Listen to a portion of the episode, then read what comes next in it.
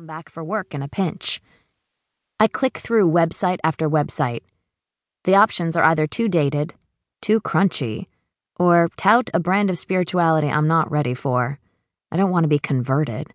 I just need some quiet time, maybe a few massages, and some fresh mountain air.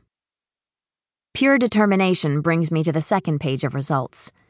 I click on the website for Avalon Springs Retreat. My heart lifts and brings some hope up with it. Avalon Springs is basically a spa in the mountains. Home cooked meals, yoga classes, a few outdoor excursions, and big blocks of time meant to help people recenter. The owners look like legit hippies.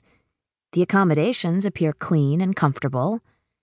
And it doesn't seem like a convoluted tourist trap for the prima donnas I'm hoping to take a break from. I check my schedule, ignore the pricing because I deserve this no matter the cost, and book a four week stay. Today, I am Madison Atwood, and the next chapter of my life is going to start at Avalon Springs. Here's your room key. You have a king suite in the Olive Annex, which is that way. It's only the next building over, so you're not far from the dining room and the classes. The young girl with flawless skin and thick blonde dreads points to the front entrance of the retreat. Every Saturday, we do an orientation session here in the main house. That'll start in about an hour. An orientation? I lift my gaze from the paper name tag where indigo is written in sloppy script to her pale gray eyes. She smiles loosely, as if she hasn't experienced an ounce of tension in her life.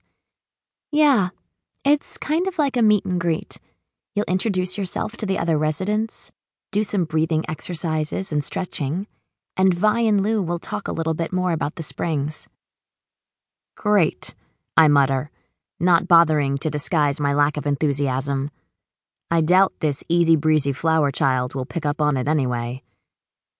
I tuck the cool metal key into my back pocket, a small sign of my commitment to this getaway that I already fear is a complete and utter mistake. The reception area is noisy as a pack of people linger outside what appears to be a yoga class. Or maybe it's the beginning of the orientation gathering. Anxiety hits and the familiar burn in my stomach follows. There is nothing quiet about this, nothing restorative. Sure, this is a definite break from the city scene, but these are not my people. I can rub shoulders with Hollywood's rich and famous, but five minutes with this enlightened collective is sending me into a tailspin. I cut Indigo off before she can finish her intro speech, grab the check in paperwork, and head out the front door a lot faster than I came through it. The journey from my beamer to my room is mercifully short, although I'm not thrilled to be staying so close to the epicenter of this quiet mountainside retreat. I send up a tiny prayer of thanks that at least the room delivers. It's all as advertised clean, cozy, and spacious. After a quick tour of the room's amenities, I peek out the window to see what or who is making the noise. A stream of apparently eager residents are filing into the main building. Yoga pants and headbands seem to be the uniform. I stare down at my outfit torn jeans, a tight v neck, and a pair of well loved chucks. Decidedly out of my element. I grab my key and the map of the property that I'd all but torn out of Indigo's hand and head out. I walk briskly past the small crowd and keep moving until they are only a quiet murmur of activity behind me.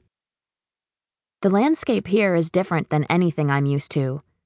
I'd been an East Coast girl all my life, always working on my career, and, once we came out west, his career. So I rarely made it to the more scenic places in California. As I follow a wide, worn path that weaves into denser areas, my thoughts are loud. Doubt, regret, hopelessness. They shout and cling to me. If I walked into that orientation right now, I'd be wearing it all over me. I'd be a beacon of not belonging. That lost woman whose husband left her because she wasn't the quintessential arm candy he needed her to be. The rejection and the pain feel like a big, ugly tattoo that no amount of time will ever be able to wear off.